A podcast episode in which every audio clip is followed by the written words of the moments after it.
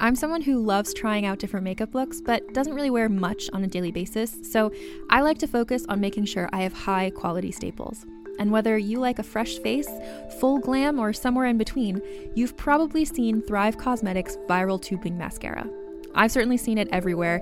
You know, the one in the turquoise tube? So, that mascara, along with all of Thrive Causemetics' beauty products, are certified 100% vegan and cruelty free, which I look for in makeup, and they've got excellent quality to match. And something I didn't know from all the mascara videos I've seen is that for every product sold, Thrive Causemetics donates either that same product, another product that is needed more, or a monetary donation. They've worked with over 500 nonprofits to help with a wide range of causes like supporting cancer survivors, people experiencing homelessness, education access, and so much more. Knowing that makes me feel even better about using their products. And I do enjoy using them. Like I said, I like having high quality staples, and so my favorites are products that are multi purpose, like the Brilliant Eye Brightener. It comes in a bunch of colors, and I like using them as eyeliner, eyeshadow, and even highlighter. Thrive Causemetics is luxury beauty that gives back. Right now, you can get an exclusive 20% off your first order at thrivecausemetics.com slash thrive. That's Thrive Causemetics, C-A-U-S-E-M-E-T-I-C-S dot com slash thrive for 20% off your first order. Contained herein are the heresies of Radolf Burntwine, erstwhile monk turned traveling medical investigator. Join me as I uncover the blasphemous truth of a plague ridden world that ours is not a loving God, and we are not its favored children. The Heresies of Radolf Burntwine, coming January 2nd, wherever podcasts are available.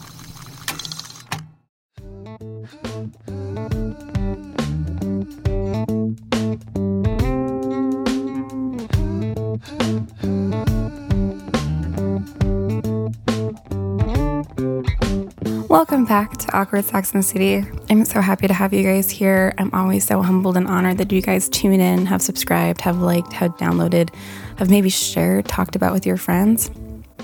And without you, and without people sharing and subscribing and liking, I wouldn't be where I am today. And because of that, I like to do something called episode takeovers when I have friends and people that I, I love that are creating and making new things. And I allow them to put their episode on a podcast so that you guys, my lovely listeners, can listen to and most likely love, like, subscribe, and download. Sorry as my voice goes in and out. I'm like losing my voice, um, which makes sense for this past week, which I'm not going to go into because Mary Aliska, who's been on this podcast before and one of my favorite people in the world, has created a podcast called Bapcast, which is a Black and Proud History podcast where we go through episodes and we learn about Black history. I find this especially important as, as we have states fucking um, trying to ban critical race theory and trying to whitewash history over and over again, which we already experience. And this is just a perfect podcast to learn so much that what we aren't taught about and what we should be. So, guys, I hope you enjoy. I hope you love, download, like, subscribe, Bapcast, and it's available on all streaming platforms. And I hope you enjoy the episode.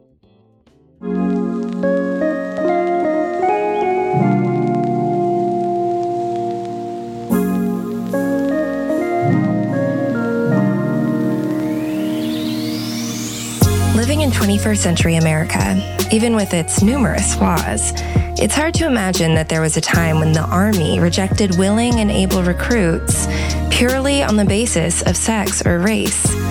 The tradition of women, especially black women in the military, had a rocky start and is still undergoing traumatizing and sometimes tragic growing pains. Legislation that even today excludes individuals from service for not meeting some arbitrary requirement is incredible to me. Anyone with a vested interest in defending America at times of war should, because I'm certainly not about to. Today, with our country so divided on what it means to be a patriot, it's more important than ever to look back and recognize those who served their country even before it served them. In this episode, we'll focus on the inspiring life and career of Charity Adams Earley, the first Black woman Army officer to serve overseas.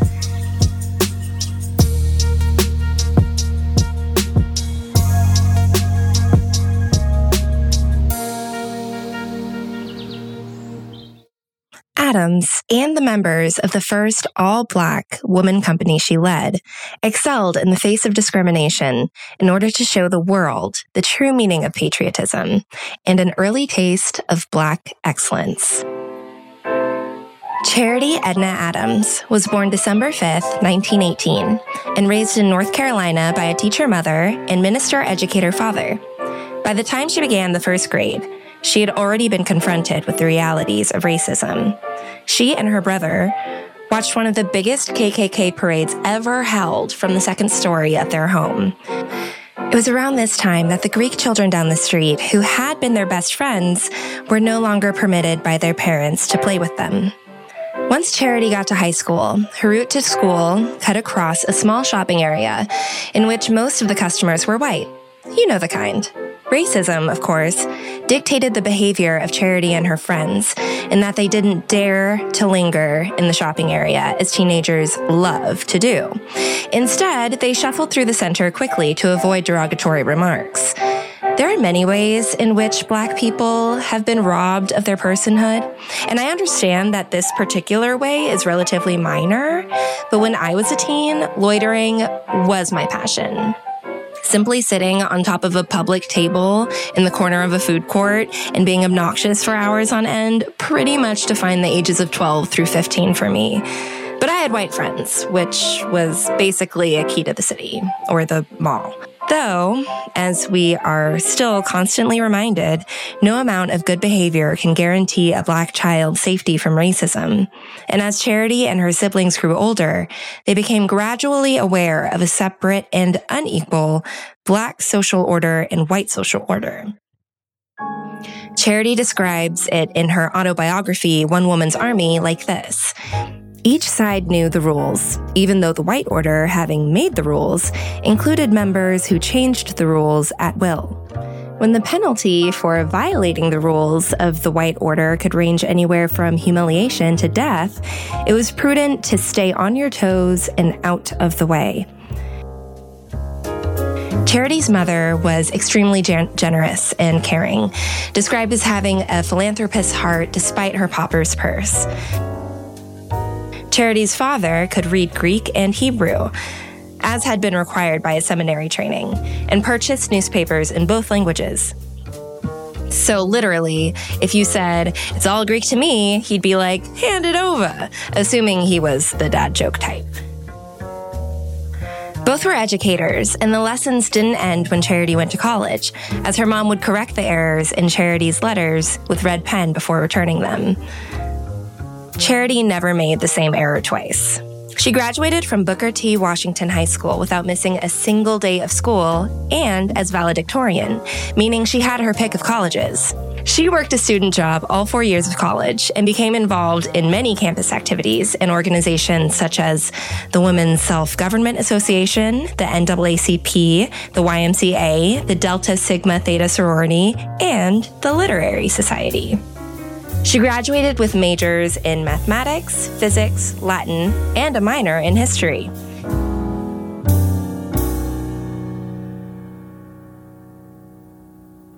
She returned to her hometown, as did many of her peers, and began teaching in the same segregated school system in which she had been a student. Her white counterparts were high school graduates, really driving home how black people had to be twice or six or eight times as qualified to achieve equivalent professional success to whites. Luckily, that's over. Charity was always striving to be more and would not be satisfied with mediocrity, though, as we've established, the charity train never even paused at the mediocrity station. Between school years, she attended summer quarters at Ohio State University and registered as a candidate for her master's degree, with her major interest being vocational psychology. This was around the time when certain family mottos really started to resonate with her more deeply, such as don't advertise when you are down. When people believe you are down, they press down. When people think you are up, they push up. Don't worry that people talk about you. Just hope that the talk is good. The time to worry is when no one mentions you at all, for it means that you have made no impression. Don't tell a lie. You may have to tell a second, even a third, to protect the first one. Real trouble begins when you forget the order in which you told them. Don't look back when you have made a decision. You cannot change the past, and looking back only impedes forward movement. These words of wisdom were just a few foundational attitudes that she carried with her into this next chapter of her life. After being recommended by the Dean of Women at Wilberforce University, Charity received her invitation to join the Women's Army Auxiliary Corps, or WAAC, which was to work with the Army, quote, for the purpose of making available to the national defense the knowledge, skill, and special training of the women of the nation, end quote i.e., typing, switchboard operation, and administrative tasks that men simply could not be trusted with. She was approaching her fourth year of teaching at the time, and the personal letter attached emphasized career and leadership opportunities. Though Charity had previously set her career expectations based on her understanding of the limitations white society had placed on her race, she knew her dean would only recommend that she apply if she truly believed in the opportunities she described. Charity mailed in her application in June 1942 and expected to hear back almost immediately because obviously she was it and she knew the army was thirsty. After a week of silence, however, she was completely over it because this organization clearly did not have its shit together if it didn't treat her application with the reverence and urgency it deserved. She chided herself for daring to dream and decided to forget all about it and move on with her life, which in this case meant going back to Ohio State. But oh no, said her aunt, who intercepted her at the train station in Knoxville, Tennessee, with a message to call home immediately. The world before cell phones was so recent and yet so foreign. Her aunt, fortunately, had no problem finding her because the colored section was in the back half of the second baggage car. Handy! The message was that the Army had responded to her application via telegram with instructions to report to Atlanta, Georgia by 8 a.m., which was a financial and space time impossibility for her, being that time of night in Tennessee. So she continued on to Ohio.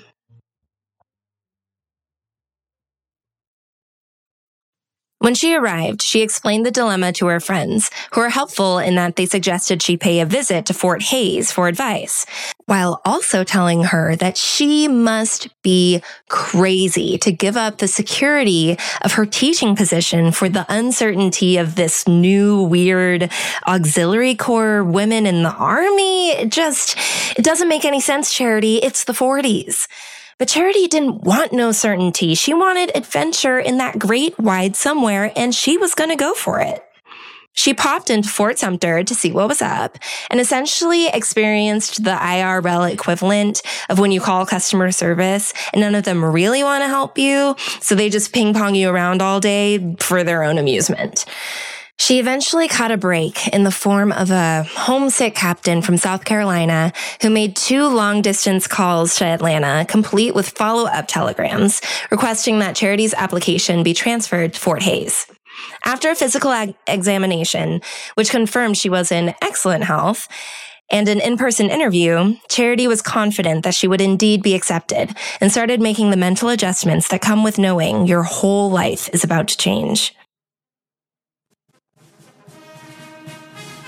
Word spread among Charity's friends and community that she was probably going to be accepted into the army, and people began expressing a lot of interest and some concern, which didn't take long for her to understand. You see, in the America of the 40s, society pretty much went out of its way to hinder any PR of Negroes appearing to be special, successful, honorable, and especially first. Even black men who enlisted in the army were, more often than not, denied the opportunity to fight for their country and were instead relegated to the dirtiest and least military positions as the unappreciated support personnel. though there were, of course, segregated units that served their country with distinction including the Tuskegee Airmen, the 761st Tank Battalion, and the lesser known but just as badass 452nd Anti Aircraft Artillery Battalion. And the fact that I had honestly never heard of the latter two before looking them up just now in Wikipedia just goes to show how necessary it is for me to do this podcast just for my own education and knowledge. Despite the trepidation of her community, Charity felt special that the Army wanted her. On Monday, July 13th, 1942, she reported to Fort Hays to be sworn into the Women's Army Auxiliary Corps. She even appeared on the cover of a white newspaper without, get this, having done anything criminal, which was quite the rarity indeed. Charity's community was hype about this positive representation, and she felt the support. A few days later, on the 18th of July, Charity reported again to Fort Hays, this time ready to travel to the first WAAC training center. The truck that they traveled in had sleeping accommodations, or berths, which slept two on the upper and two on the lower level, and the journey to the training facility was fully integrated. Birthmates were chosen by friendship. So Charities was a young white woman who had been a faculty member at Ohio State. What struck her the most upon first seeing Fort Des Moines was how serenely beautiful it was. I Googled it and it's pretty cute. Red brick buildings with white columns and tall trees. As soon as the women arrived, they were assembled in the mess hall and Charity immediately became aware of all the reporters and photographers and media attention that would remain a constant presence throughout the training of these WAACs. As previously mentioned, the ride to Fort Des Moines was fully integrated, and that whole group bonded because venturing into the unknown together transcended any arbitrary dividers like age, race, or class. But don't worry, the army fixed that right up. After arriving in the mess hall, they were shown to a reception center, and it was here that the colored girls were asked to move to a separate table, after which the white girls were called individually by name and led to their rooms. The black women soon found their new home in Barracks 54. Though their introduction to Army life had them treated as a monolith, the new residents of Barracks 54 that made up the 3rd Platoon were 39 distinct personalities representing a wide range of social statuses, occupations, and reasons for joining the Army. The most popular among them was the belief that the more women contributed to the war effort by joining the Army, the quicker the war would be ended, meaning the drafted men they loved would be home sooner. There were originally meant to be 40 women who would make up the third platoon, and Charity says that she later made the acquaintance of many women who claimed to be the missing 40th member, but they were all lying because it was me. when the third platoon was getting outfitted in uniforms, they learned that every Army issued garment came in two sizes too big and too small. But when it all finally came together, they looked real sharp. The WAACs were issued a uniform for every occasion button down and skirt or dress, never pants, in winter and summer weights, of course, and even issued a shoulder bag and handkerchiefs. The 3rd Platoon encountered plenty of racial prejudice, but thankfully not from the white male non coms or non commissioned officers who were assigned to train them though they did probably take it personally that they were relegated to training women. The training officers would be judged by their superiors on the performance of their trainees, which was incentive enough for them to keep their personal lamentations to themselves and keep things profesh. Even though the training and housing was equal, it was still very obviously separate, making it impossible for Charity to ignore the fact that her platoon was segregated. The Army jobs available to Negroes were extremely limited at the time. So she kept her assignment expectations low by expressing interest in being a truck driver because that seemed like the most interesting of the jobs that would be available to her. But as hard as it tried, the segregation did not negatively impact the friendships that were formed between white and black trainees as they continued to study and socialize together. The classroom training curriculum was largely identical to that of men, except for the tactical training. Her real chef's kiss mwah, subject was the close order drill. She took to it immediately. She studied hard, and even though she didn't give the most authoritative commands at first, she didn't allow herself to become discouraged. She and her friends practiced their command voices until she learned what it meant to truly speak from the diaphragm, and since then has always been able to make herself heard. The constant parades helped Charity really hone her skills for leading marches. And since there had never been women in the Army before, locals began coming in droves to witness them in action. After six weeks of training, Charity and her fellow trainees graduated and became commissioned third officers on August 28, 1942. As names were called alphabetically, she became the first Negro woman to receive a commission in the WAAC. The only insignia available to them was that of the second lieutenant, since the role of third officer in the WAC was comparable to that of second lieutenant. So, with that, they received their gold bars. The next day, Officer Adams' interview with the officer who had helped determine her Army classification or job didn't necessarily leave her feeling inspired. He asked if she wanted to do public relations or recruiting, and she had no experience with either of those things and thus no meaningful insight as to whether she would enjoy them or not. The captain essentially responded by throwing his hands up and saying, I don't know what we're going to do with you young women, which is just what you want to hear after you just uprooted your entire life and dedicated all of your waking hours in hopes of serving a country that doesn't even like you. Two weeks after they had been commissioned, Officer Adams was assigned to be company commander of the Basic Training Company and was soon given orders to activate the Company 12 3rd Regiment in Boomtown. This would be the first all Negro WAAC company. I came across an article in an October 1942 issue of the Des Moines Register boasting that Boomtown construction was completed in 40 days.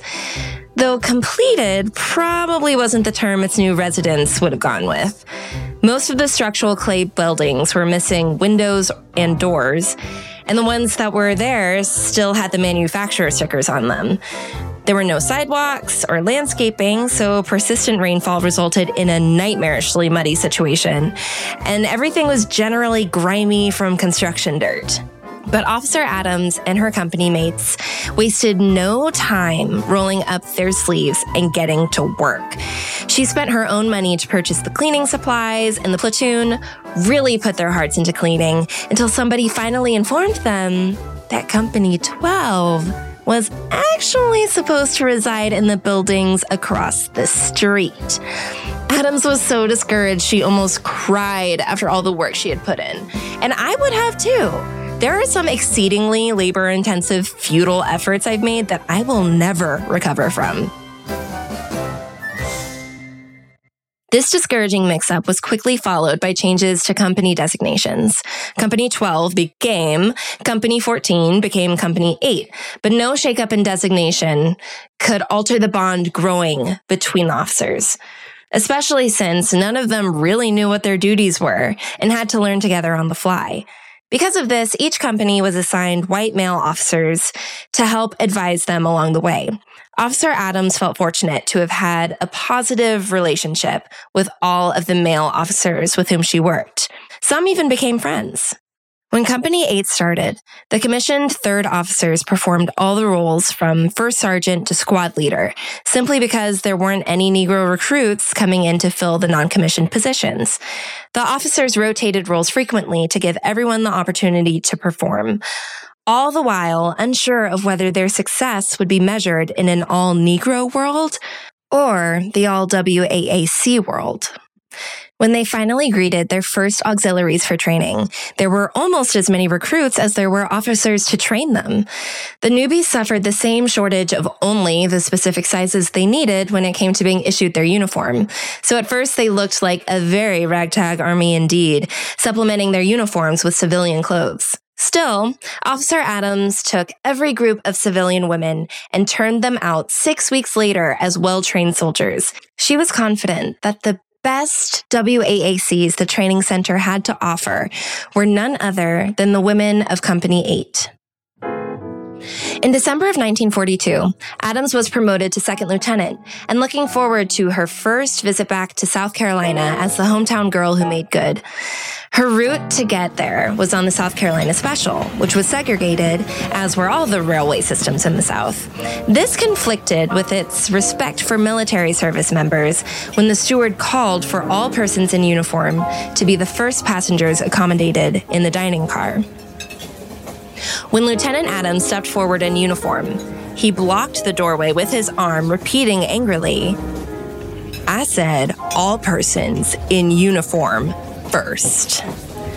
Before she could even respond to this blatant act of disrespect to, if you think about it, the entire military institution, she heard a voice behind her say, And just what do you think that is that she has on? Get your goddamn arm down before I break it off you. Lieutenant Adams was so surprised by the heavy accent that she whipped around and saw a tall, blonde haired second lieutenant who was red in the face with anger. He continued to loudly protest. What in the world are we fighting this damned war for? She's given her service too and can eat anywhere I can. And by Jesus, I'm going to eat with her in this diner. At this point, Lieutenant Adams was shook, as was I, neither of us knowing what was going to happen next. Silence fell as every passenger stopped to take in the action. To Adam's surprise, the steward stepped aside and showed her to her seat. When the diners resumed their meals, the only sound was the click of utensils on plates until the second lieutenant sat across from her and continued his tirade against crackers and cheap whites and what this war is all about. Adam says that he did all the talking throughout the meal, then escorted her back to her seat, bowed, and left. She never saw him again. I was like, girl, what? Get them digits. But of course, I understand that that wasn't the world they were living in at the time on a variety of levels. As luck would have it, the local NAACP chapter had its annual meeting while Adams was in town. As she sat listening to the proceedings in the church auditorium, led by her father, who was the local chapter president, an old family friend quietly informed her that the Ku Klux Klan had surrounded her family's home as well as the home of the state president of the NAACP, who was also in attendance. Casual. With great difficulty, Adams managed to wait until the meeting was over to inform her father of what was going on. When her family arrived home at dusk, they saw a line of men, bedecked in white hoods, with cars parked on the street outside, gathered in strength, watching the house. They didn't make any moves when the family arrived home. They didn't make any moves when Mr. Adams gave instructions to her, her mother, and her little sister and brother, who were home, to not in any way provoke the Klan. They didn't make any moves when he then took his double barreled shotgun and shells and left his family to drive over to the home of the state NAACP president, who was home alone, and provide backup. No, I don't know why he didn't just invite Reverend Hinton to come to the Adams family home and wait out the standoff together. The only thing I can think of was that he must have thought his leaving would somehow minimize the risk of provocation. The Klan stood vigil outside the family's home as they sat in the dark, watching, lighting the occasional cigarette, all through the night until dawn. When they left, the whole thing was reported to local authorities, who, of course, couldn't do anything about men parked on the street. Spring came in Boomtown. And the women of Company 8 wasted no time on their beautification project. They planted grass, built a white picket fence, planted trees and flowers, eventually making their quarters into such a lovely sight to behold that they were ordered to take it down a notch, as it was beginning to look more civilian than military. Company 8 won many inspections and were constantly winning first place in parades under the leadership of the now Captain Adams, and was the pride of the training center. Whenever distinguished visitors arrived at the post, it was Company 8 who demonstrated how things were done. Mainstream America's attitude toward the WAACs soured slightly after the first six months of hearing nothing but glowing reports. Obviously, women doing a good job can only sell so many newspapers, so soon rumors started to develop about the unsavory reputation of the kinds of women who joined the WAACs, characterizing them as strange and frustrated, and insinuating that the organization was essentially a glorified prostitution ring. These rumors were, of course, meritless and were clearly born out of a toxic combination of boredom and jealousy, but it still must have sucked for hardworking WAACs of any race. You know what else sucks? Racism. I mean, I hate to keep bringing it up, but dang, y'all, is it ever prevalent? Imagine this. You and your four best friends in your small town are like, let's all hold hands and join the army together, ride or die BFFs. You sign up, you road trip to Fort Des Moines together. Then, when you get there, your friends are all sent off to the same company of white women while you are sent to live with a company of Negro women. This is your introduction to the race as a whole, as you have never before seen Negroes in person. Such was the case of a young officer candidate who joined Company 8. After days of sobbing inconsolably about her fate, she finally was able to relay to Captain Adams, between sobs, that years before, a Negro man's car had become snowbound when he was passing through her small town. He stayed, worked, and married her mother, had her, and died. She was the only Negro in her town, but looked white, so the issue of race had never come up. All of which she could have possibly died not knowing had she never joined the WAACs. Now she hated her family for keeping this secret and feared the people she was expected to live with. Racism did that. She eventually adjusted after ample counseling and encouragement, stayed to complete her training, and went on to an assignment away from her hometown friends per her own request. Though interest in joining the Negro WAACs was slow at first, it soon increased to the point of overflowing, simply because some Army bases wouldn't accept Negro WAACs no matter how well trained they were. While they awaited assignment, the living conditions became crowded. Mealtime scheduling was wonky. And yet, this is Company 8 we're talking about, and they were still under pressure to stay at the top of their game. I'm sure it became difficult to see what the point was of working so hard if the reward for being the best was being crammed into segregated quarters awaiting assignment. Still, being part of Company 8 meant something. There were requests to be transferred to the company, there were jealousies expressed about the company. They were skilled soldiers and more, with a variety of talents that they had opportunities to showcase in elaborate company reviews.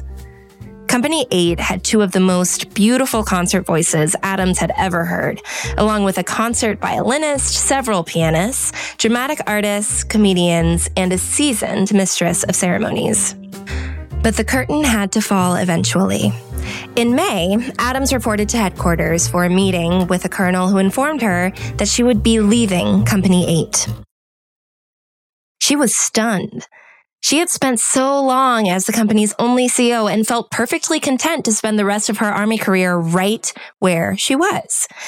But the colonel explained that she was doing such an insanely good job and had proven her worth as company commander so thoroughly that it was simply time for her to move on. Captain Adams was adored by her officers and NCOs, who made it clear how appreciated she was and how missed she would be. A couple of days later, she reported to her new job at Training Center headquarters, where she learned that she was now to be part of the plans and training section. This meant supervising the training of new auxiliaries, helping develop new phases of training, and seeing that everyone had what they needed. She also got to teach some drill classes, and leading the expert marching unit of Company 8 was what she missed most. So that was really fulfilling for her. She even took trips to the Pentagon to petition to increase the quota of Negro WAACs in active duty areas. On September 1st, 1943, the WAAC underwent its transformation from auxiliary status to full fledged Army unit with all the perks. Of course, their pay and insurance wasn't as much as the men received, but it was definitely an improvement in status. The women could either take this opportunity to withdraw from service or be sworn into the Women's Army Corps, or WAC. Shortly after, Captain Charity Adams was promoted to major and worked as control officer. There was a plan proposed by headquarters to have a separate but equal Negro training regiment with separate but equal Negro promotional opportunities. However, Major Adams had grown up in the South, so she was not the one to fall for it. She knew that separate but equal was a trap and a lie. In a meeting where it was discussed that she would be expected to lead the regiment, she said she wanted no part of it. She wanted to succeed as a WAC officer, not a Negro WAC officer. This ended the meeting, and every Negro WAC in attendance walked out without a word to her. She said that this was when she learned one of life's hardest lessons. Do not depend on the support of others for causes. Fortunately, some later did express that they understood where she was coming from, but it still stung that her girls didn't initially realize that she hadn't denied them any opportunities and was acting in their best interest. To her relief, the plan for the all Negro regiment was dropped. Major Adams was the only Negro officer at headquarters for a long time and ended up filling a variety of odd roles, such as figuring out the best ways of boosting morale and getting newly pregnant women to sign their discharge papers. She was also often set out as convoy officer and says that her travels provided interesting and sometimes scary experiences. She was lucky enough never to have been physically assaulted, unlike another Negro WAC she knew. But there was an instance that was just so timelessly American in which she was sitting on a train in her uniform, minding her own damn business. During the afternoon ride, a well dressed white woman continued to glare at her from a few seats away, as Major Adams did her best to focus on her own book slash business. When one of the military p- police came by, the woman stopped him and urged him to check on that Negra over there. She might be an impostor. Adams continued to look down at her book while listening in on the convo, in which Karen would not let up until the MP told her, Ma'am, I am here in case of trouble or a problem of some kind. There is no problem here. If I check, to use your word, that officer and she is not an imposter, I might not be a sergeant tomorrow. Turns out, the risk of losing one's job can be a powerful incentive for police to mind their own business. He also notes that posing as someone that highly ranked would be really silly since there were so few WAC majors in the army. And if my girl didn't take this opportunity to flip her hair, she should have. The examples I'm giving are just a bird's eye view of what her autobiography divulged and it wouldn't have been possible for her to record every racist experience of her life anyway. I can't even do that, and mine have been far less frequent and extreme. People sometimes forget that racial discrimination was law in the United States up until very recently, especially when you take into account how long Black people have existed in this country. Adams points out that it's difficult to remember all the unpleasantness that she experienced during this time in her life because the fond memories are so much stronger. But her experience in the army wasn't at all just some happy adventure. She was just as scared, uncertain, prone to complaining, and critical as anyone else, both in terms of being a black woman and a WAC officer in 1940s America. Segregation affected every aspect of the Negro WAC's lives. They weren't allowed to socialize in the officers club, so they made their own. Even expertly trained Negro musicians were never considered talented enough to join the WAC band, so they made their own. Segregated facilities for Negroes were always given the designation of two, as designation one was reserved for whites, even if a facility for whites had not yet been established.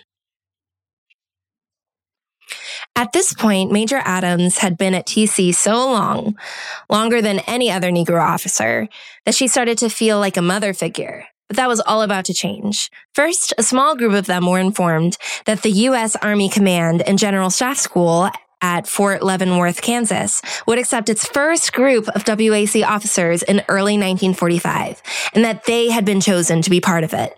This was incredibly exciting because this was the Army's highest level of school, and its students were generals and field officers, many with combat experience and many more years of service under their belts.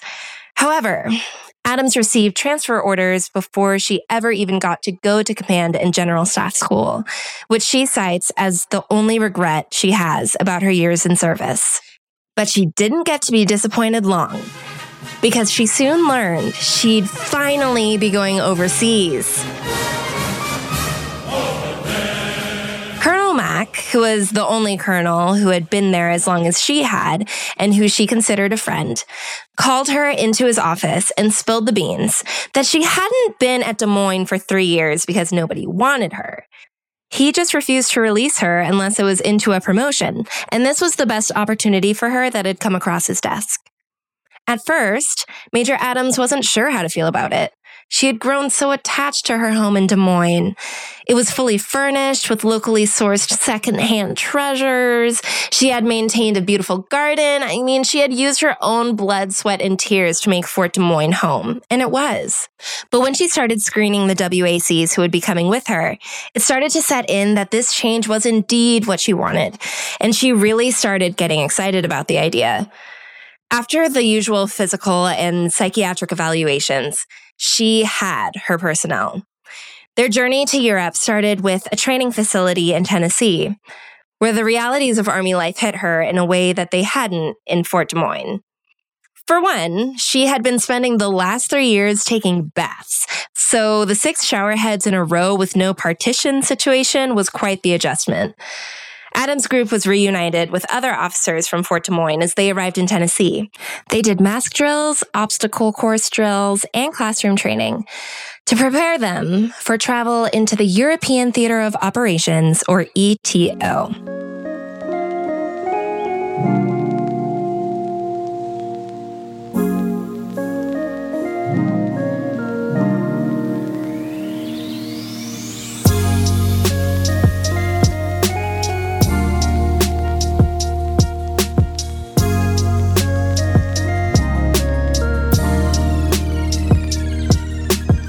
Thus concludes Charity Adams Earley Part 1.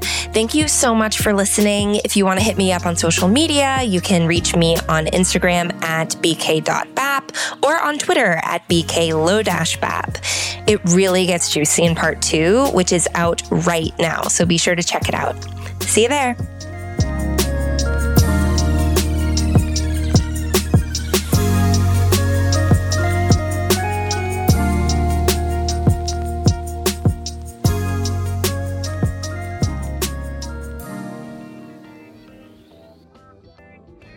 Guys, didn't you love it? Didn't you learn so much? Remember to like, subscribe, download, follow her on Insta, BKBAP. Go follow and subscribe, download, and like Bapcast. And we'll see you guys next week. Bye.